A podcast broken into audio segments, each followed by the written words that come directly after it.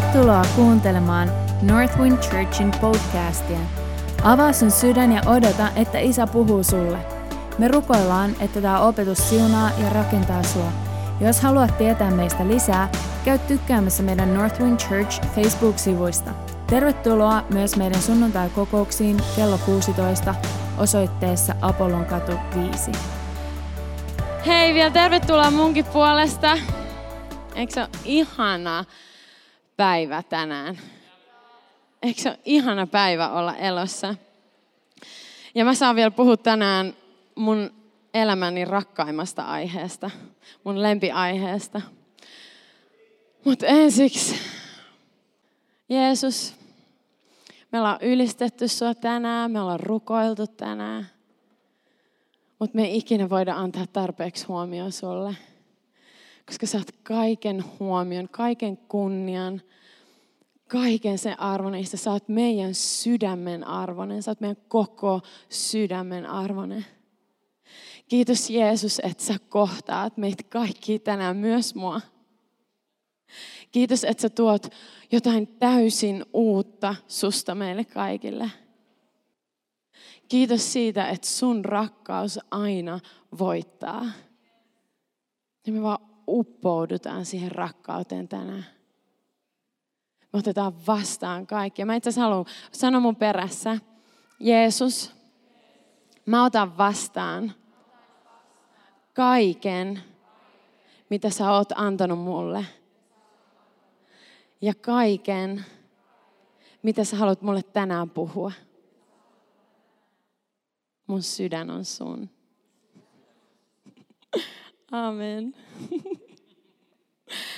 Okei, okay. mä puhun tänään mun lempiaiheesta. Ää, rakkaus.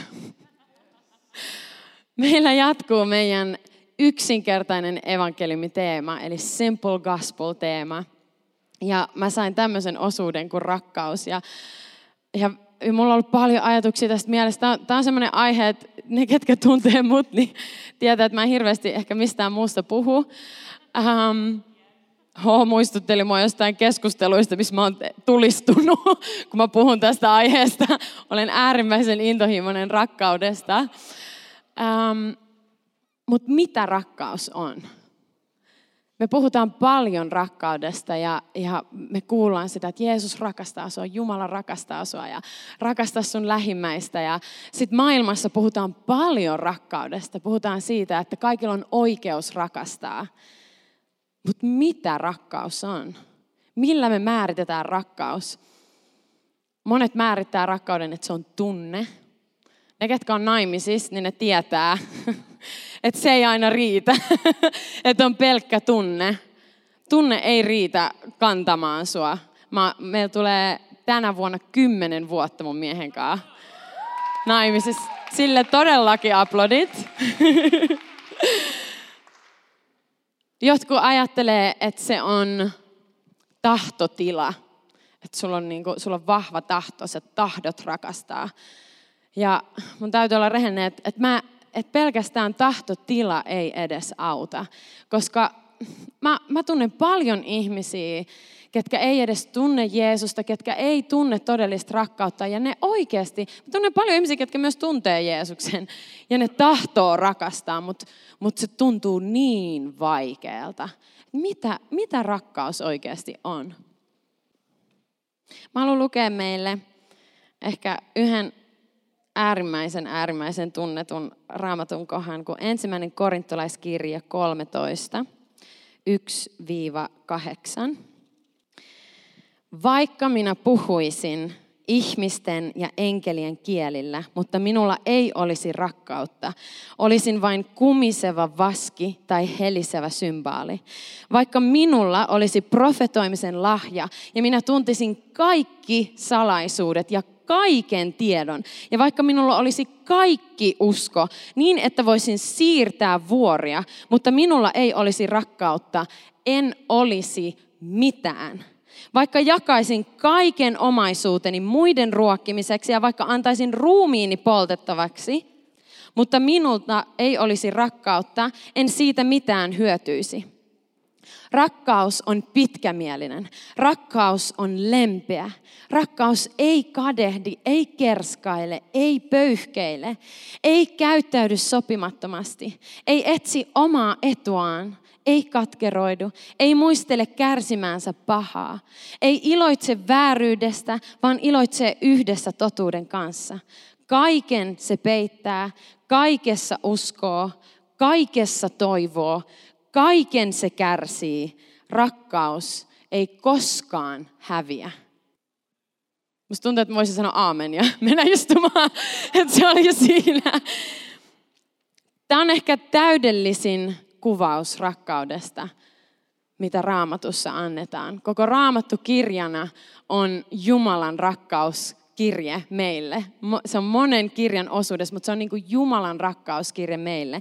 Ja tämä kuvastaa ehkä tarkimmiten sitä, mitä rakkaus on. Koska rakkaus ei ole tunne, se ei ole tahtotila, se ei ole joku ajatus, se ei ole vain joku valinta, vaan rakkaus on henkilö. Se on Jumala. Se on Jeesus. Ja kun me luetaan tätä tekstiä, niin siinä Jumala kuvailee itseään. Jeesus kuvailee ja kertoo, millainen hän on. Se kohta, mihin mä haluan tänään keskittyä, koska jos mä lähtisin tätä avaamaan alusta loppuun, niin tässä menisi ikuisuus. Mä haluan keskittyä jakeisiin 7-8. Siinä sanotaan, että kaiken se peittää. Ja kun me luetaan sitä, että, että mitä se peittäminen tarkoittaa, se alkusana, mistä se tulee, se tarkoittaa niin kuin katto peittäisi rakennusta. Niin kuin meillä on katto tässä, mikä peittää meitä tällä hetkellä. Ensimmäisessä Pietarin kirjeessä 4 ja 8 lukee näin, että ennen kaikkea olkoon teidän rakkautenne toisenne kohtaan kestävää, sillä rakkaus peittää syntien paljouden. Rakkaus peittää. Rakkaus aina peittää. Se, mitä tämä ei tarkoita, on se, että asiat lakastaan maton alle. Tämä ei tarkoita sitä, että rakkaus piilottaa asiat, että se katsoo sua, näkee sun synnin tai sun mitä ikinä kipua sulla on sun sisällä ja se on sillä, että hei, ei sitä ole olemassa, ihan sama, sysätään se sivuun, peitetään se rakkaudella. Se ei ole rakkautta. Se, että se peittää, tänään kun mä mietin tätä ja meditoin sitä Jumalan kanssa, se tarkoittaa sitä, että Jumala luo sulle turvallisen paikan, missä sä uskallat kohtaa ne kipeimmät asiat sun sisällä. Rakkaus tulee niin kuin semmoinen peitto sun ylle, jotta sun ei tarvi ajatella, että sun pitää piilottaa mitään, että sun tarvis peittää mitään. Jos esimerkiksi, jos esimerkiksi mulla olisi ongelma pornon kanssa, sanotaan, että mä olisin pornoaddikti. Ja se, mitä se yleensä teettää, kaikki addiktiot ja monet synnit meidän elämässä, mitä ne teettää, on ensisijaisesti häpeää. Se tekee meille sen olon, että mä haluaisin piilottaa sen, mä haluaisin peittää sen, mä haluaisin, että kukaan tietää, koska siihen liittyisi häpeää. Mutta se, mitä rakkaus tekee, on, että hei, että ei se mitään, jatka vaan saman malliin, ei se mitään. Ei.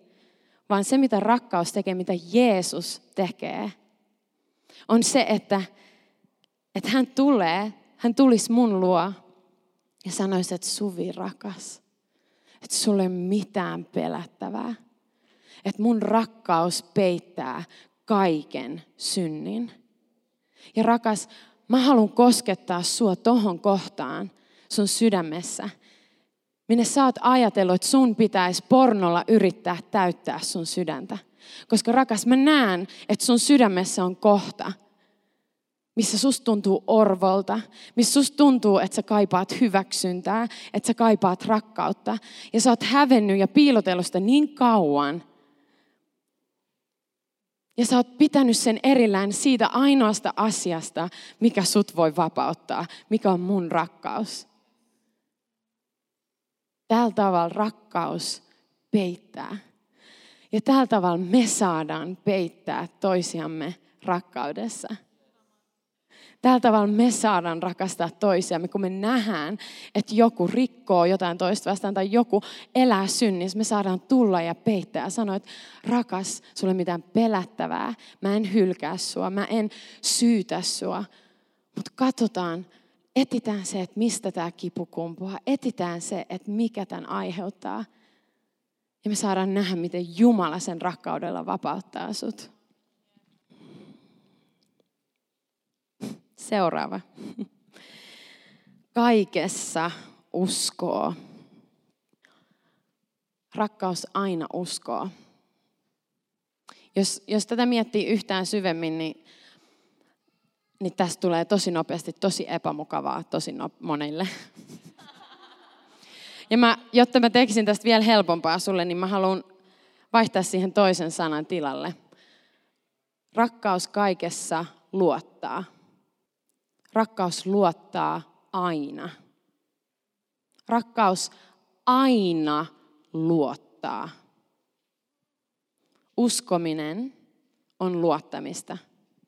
Se, että mä uskon suhun, että mä, että mä uskon sulle mun sydämen, on se, että mä luotan sulle mun sydämen. Se, että me uskotaan Jumalaan, on pohjimmiltaan, että me luotetaan Jumalaan. Rakkaus aina luottaa. Ja mä haluan, että tämä lause ravistelee sua. Koska meitä on opetettu tosi pitkään, että luottamus on jotain, mikä pitää ansaita. Että luottamus on rajallista, että meillä on määrällinen raja luottamusta, mitä me annetaan todella säästeliäästi. Mitä, jos se pettää mun luottamuksen? Se on iso pelko. Ja me valikoidaan ne ihmiset, keneen me luotetaan että me varmistetaan, että me ei petytä. Mutta sitä rakkaus ei ole. Rakkaus luottaa aina. Kun me katsotaan Jumalaa, niin Jumala loi tämän koko planeetan. Se loi sen täydellisesti. Se oikeasti kattokaa Planet Earthia tai jotain, jos ette ole hirveästi matkustellut. Siis miettikää koko planeetta, kaikki mitä täällä on, se loi niin viimeistä yksityiskohtaa myöten täydelliseksi. Jokaisen elämän, luonnon, kaiken mitä täällä on. Sitten se loi kaksi semmoista söpöä tyyppiä ja sanoi, että tässä mä luotan teille tämän kaiken. Tämä on teidän. Ja sä välillä mietit, tai mä välillä mietin, että vitsi, uskallanko mä antaa tuolle auton avaimet, että se ajaa mun autolla. Jumala luotti meille koko planeetan. Sä voit mennä ensimmäisen Mooseksen kirjaan, jos se tuntuu siltä, että sä et mennä uskoa sitä, mutta se on siellä. Se sanoo, että tässä, tämä on teidän. Ottakaa haltuun tämä koko maa. Sen takia, koska Jumala luottaa rakkauden voimaan. Hän, hän luottaa siihen rakkauteen, siihen voimaan, mikä hänessä on. Ja se, että kun me ei luoteta ihmisiin, se itse asiassa ainoastaan paljastaa sen, että me ei luoteta Jumalaan. Me ei luoteta Jumalan rakkauteen. Me suojellaan meidän sydäntä, että mitä jos toi ihminen satuttaa mua ja se pettää mun luottamuksen.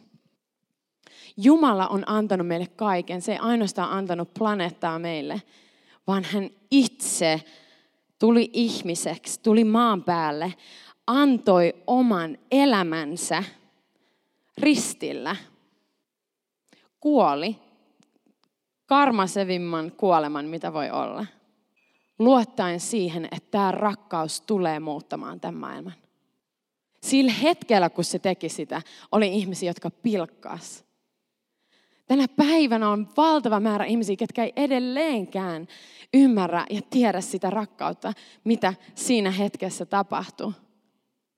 Mutta Jeesus ei tehnyt sitä ajatella, että kun mä teen tämän, niin mä varmasti jokainen antaa mulle sen, mitä, niin kun, että mä luotan mun elämän näiden ihmisten käsiä. Mä luotan, mä luotan kaiken tämän mun rakkauden näille. Se ei vaatinut mitään takaisin, vaan se ties sen rakkauden voiman, että tämä tulee muuttamaan kaiken. Ja meidät on kutsuttu luottamaan sillä samalla voimalla ja rakkaudella. Ja mä tiedän, koska tämä laittaa ajatukset pyörät, mitä tämä niinku käytännössä tarkoittaa. Jos, jos sun puoliso on väkivaltainen sua kohtaan, täydellinen luottamus ei näytä siltä, että että aina kun sun mies sanoo sulle, että hei mä en enää ikinä lyö sua, että mä lupaan, mä lupaan, että luota muhun, niin että sä uskot sen valheita ja toimit sen mukaan ja annat asioiden olla. Se ei ole luottamusta. Mutta luottamus siinä hetkessä esimerkiksi voi olla sitä, että että et sä näet, että sun puolisolla on ongelma ja, ja sä, sä konfrontaat sitä ja sä, te mietitte yhdessä, että mikä on se keino, miten se voi vapautua siitä vihasta, mitä sen sisällä on, mikä ajaa sitä. Jos se tarkoittaa sitä, että teidän pitää olla erillään ja sen pitää mennä hoitoon, niin sä teet sen, mutta sä luotat siihen, että se rakkaus tulee muuttamaan sen elämän. Se on luottamusta. Ja mä rakastan C.S. Lewis, ihan mieletön kirjoittaja, joka on kirjoittanut vaikka kuinka paljon upeata, upeata tavaraa, niin se sanoi, että to love is to be vulnerable. Rakastaminen on olla haavoittuvainen. Ei ole rakkautta ilman haavoittuvaisuutta. Ja mä en tiedä mitään ehkä haavoittuvaisempaa paikkaa kuin se, että sä luotat. Tietämättä, että mitä se ihminen sun luottamuksella tekee. Se ei ole meidän käsissä päättää, että onko se ihminen luottamuksen arvoinen vai ei. Mutta se turva, mikä meillä on, on se, että vaikka ihmiset pettää meidän luottamuksen, niin Jumalan rakkaus ei koskaan petä meidän sydäntä. Mä oon saanut olla monissa hetkissä, missä mä oon saanut rakastaa ihmistä tosi intensiivisillä tavoilla. Sillä tavalla, että se ihminen on kerta toisensa jälkeen pettänyt sen luottamuksen. Mutta jokaisessa niissä hetkissä Jumalan rakkaus on tullut konkreettisemmaksi kuin mikään. Ja itse asiassa jopa niissä hetkissä, missä miss on, on satutettu vahviten, mä oon saanut kokea suurimman rakkauden, mitä voi olla. Seuraava kohta on kaikessa toivoa. Rakkaus aina toivoo toivo meidän, meidän sanoissa on mun mielestä kokenut inflaation, tai sen merkitys on, on tosi heikko. Me ymmärretään, että se on semmoista haaveilua. Että no mä toivon, että niin käy. Se on semmoista haaveilua, että no ehkäpä näin käy. Mutta se toivo, mistä Raamattu puhuu, se on itse asiassa se on aktiivista odottamista. Se on, se on että sä aktiivisesti ja innoissas odotat, että jotain tapahtuu. Se ei ole passiivista semmoista, että no katsotaan, toivottavasti näin käy. Ei, vaan se on aktiivista odottamista. Rakkaus aina toivoo, joka ikisessä tilanteessa rakkaus toivoo. Koska ei ole olemassa ihmistä, joka olisi liian kaukana Jumalan rakkaudelta.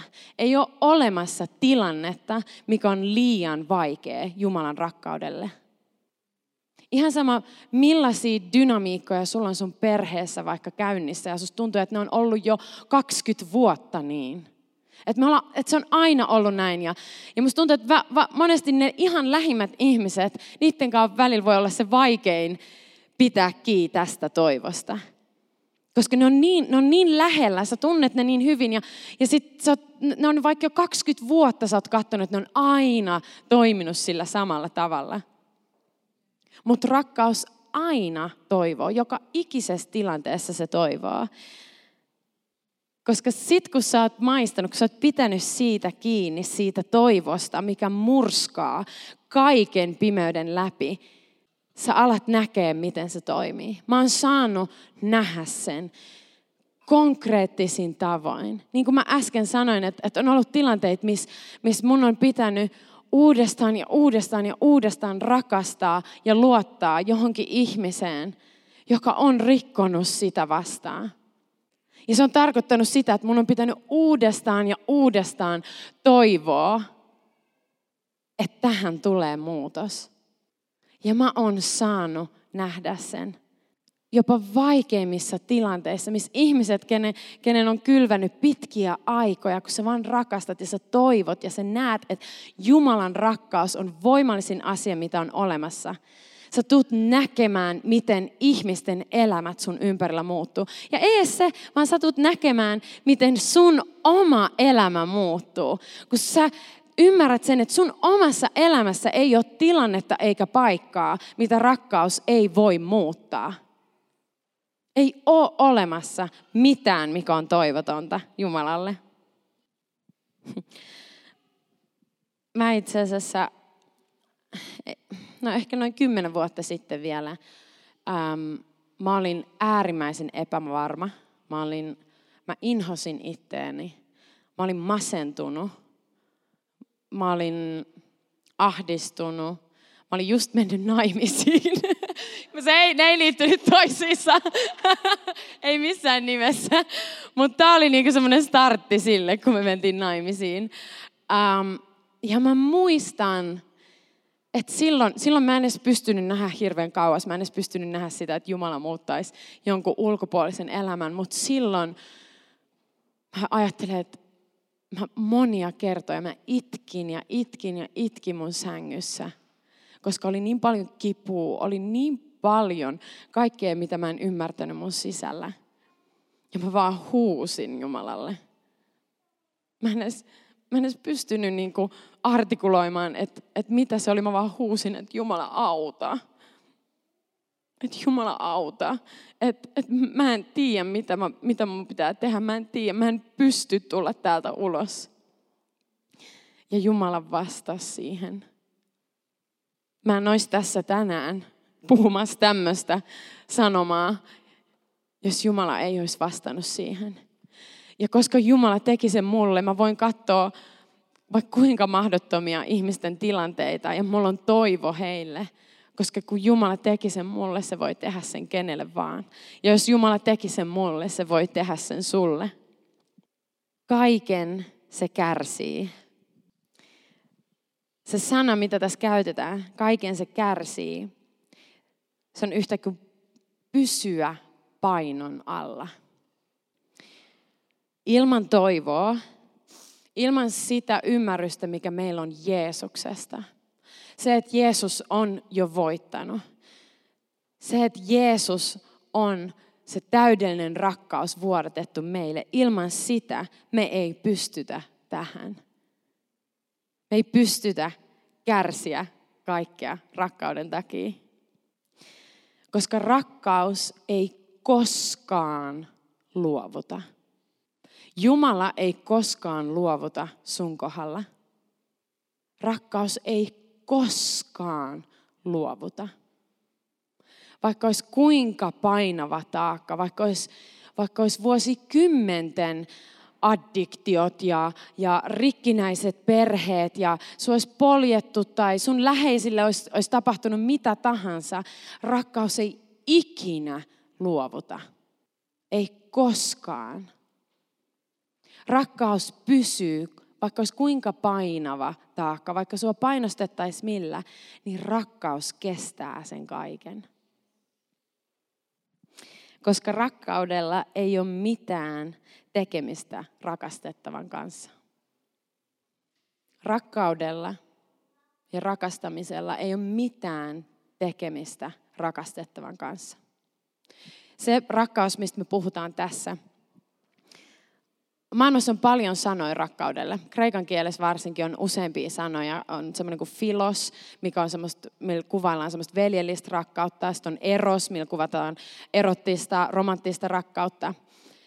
Mutta se rakkaus, mistä me puhutaan, on agape-rakkaus, mikä on Jumalan täydellinen, pyynteentön rakkaus.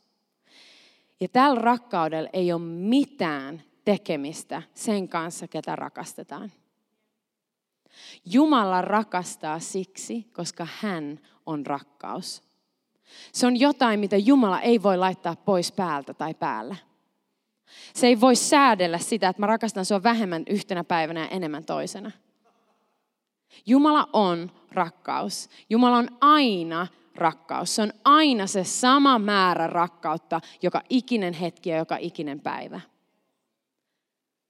Sen rakkaudella ei ole mitään tekemistä sun kanssa, muuta kuin että hän on rakkaus ja hän rakastaa sua. Samalla tavalla mä tuon tämän lähemmäksi, että sä saat tästä paremmin kiinni. Mun rakkaudella esimerkiksi mun miestä kohtaan, sillä ei ole mitään tekemistä sen kanssa, mitä mun mies tekee tai ei tee. Jos silloin sen kanssa tekemistä, se ei ole rakkautta. Täydellinen rakkaus ei vaadi mitään takas. Täydellinen rakkaus ei ikinä odota rakastetulta mitään siitä takas. Maailman silmiin tämmöinen ajattelutapa aiheuttaisi paniikin. Ilman Jeesusta tämmöinen tilanne aiheuttaisi apua, apua, apua, apua. Et, et, et, no, jos mä vaan rakastan ja rakastan, niin, sit, niin kuin mitä mulle sitten käy? Et, et jos, jos, mä, jos mä menen naimisiin ja mä vaan rakastan sitä tyyppiä, mitä jos ei se rakasta mua takaisin ja se vaan hyväksi käyttää mun rakkauden? Jumala ei ole huolissaan siitä, että sä käytät hyväksi rakkautta. Oletko koskaan miettinyt sitä? Koska sitä ei voi käyttää hyväksi.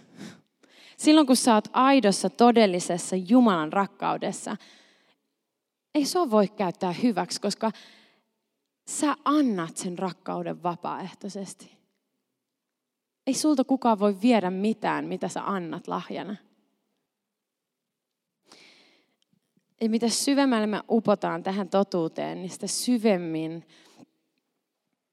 me aletaan ymmärtää, kuinka suurempi etuoikeus on saada rakastaa kuin edes ottaa vastaan rakkautta. Me rakastetaan, koska Jumala rakastaa meitä. Meistä ei kukaan pysty rakastamaan, jos me ei ensin oteta vastaan Jumalan rakkautta. Mutta silloin, kun me ollaan ihmisten kanssa kanssakäymisessä,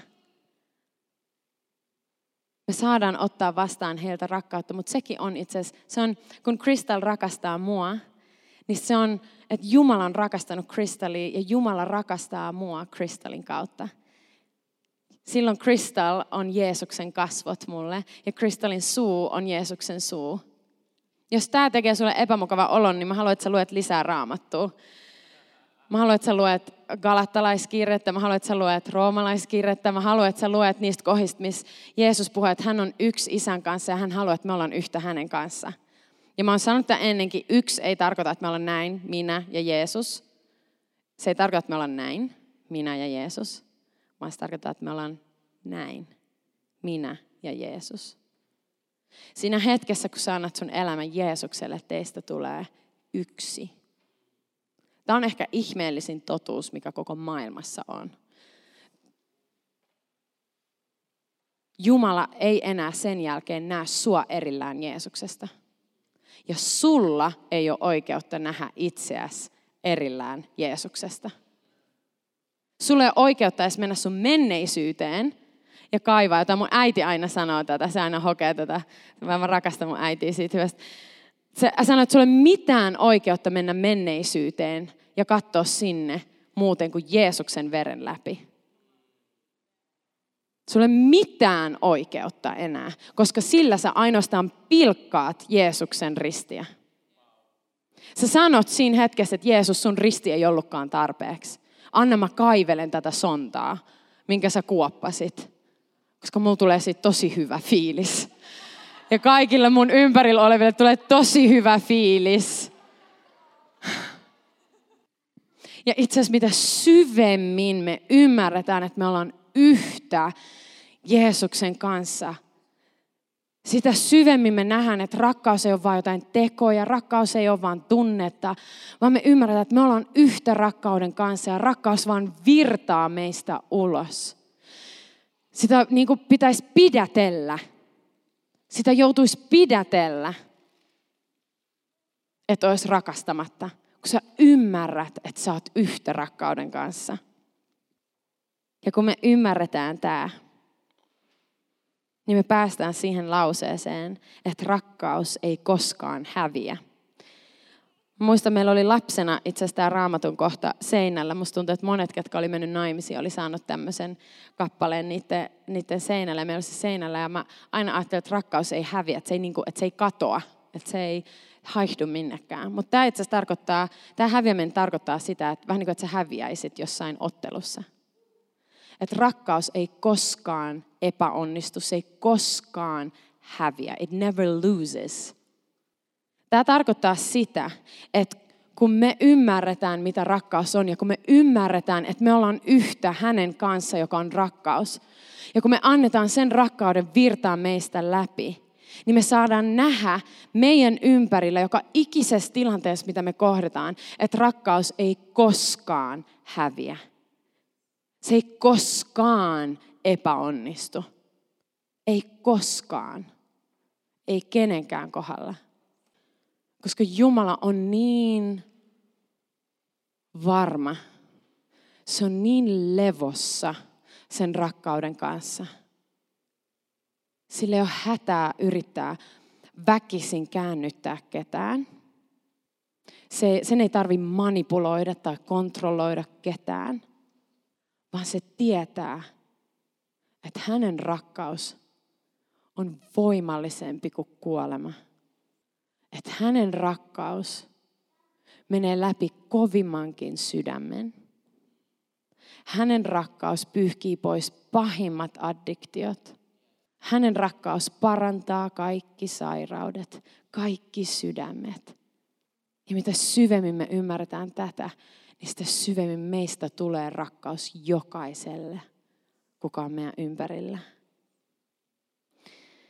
ensimmäinen Johannes 3.16. Mä haluan tämän vielä lukea, että siitä me olemme oppineet tuntemaan rakkauden, että hän antoi henkensä meidän puolestamme. Niin meidänkin tulee antaa henkemme veljemme puolesta. Kun me ymmärretään tämä rakkaus, me ilon mielin annetaan meidän henki toisten puolesta. Koska ei ole mitään etuoikeutetumpaa asemaa kuin olla yhtä rakkauden kanssa ja antaa rakkauden rakastaa meidän kautta. Tänään kun mun mies heitti mut tänne, mun ihana rupsukka. Sen nimi on oikeasti Rudi, mutta rakkaalla miehellä on monta nimeä. Ähm, niin mä, mä vähän vitsailin, mutta oikeasti mä olin tosi tosissaan. Niin mä sanoin sille, että, että itse asiassa, kun ihmiset menee naimisiin, sen sijaan, että sanotaan tahdon, niin olisi parempi, että me sanottaisiin, että mä antaudun.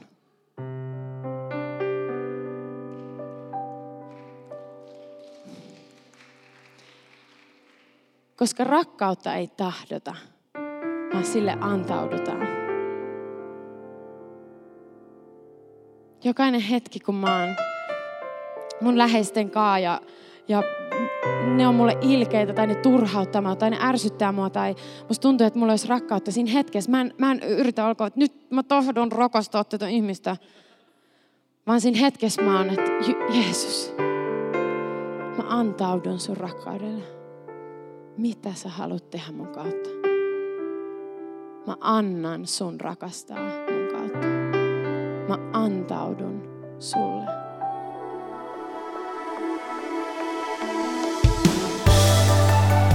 Kiitos, että olit mukana ja kuuntelit tämän opetuksen. Me rukoillaan, että Jumala siunasi sua sen kautta. Toivottavasti nähdään myös kasvatusten. Sä olet tosi tervetullut Northwind Churchin sunnuntai-kokouksiin kello 16 osoitteessa Apollon katu 5, tai jos sä haluat, että me otetaan suhun yhteyttä, laita meille sähköpostia osoitteeseen connect at northwindchurch.fi. Siunattua viikkoa!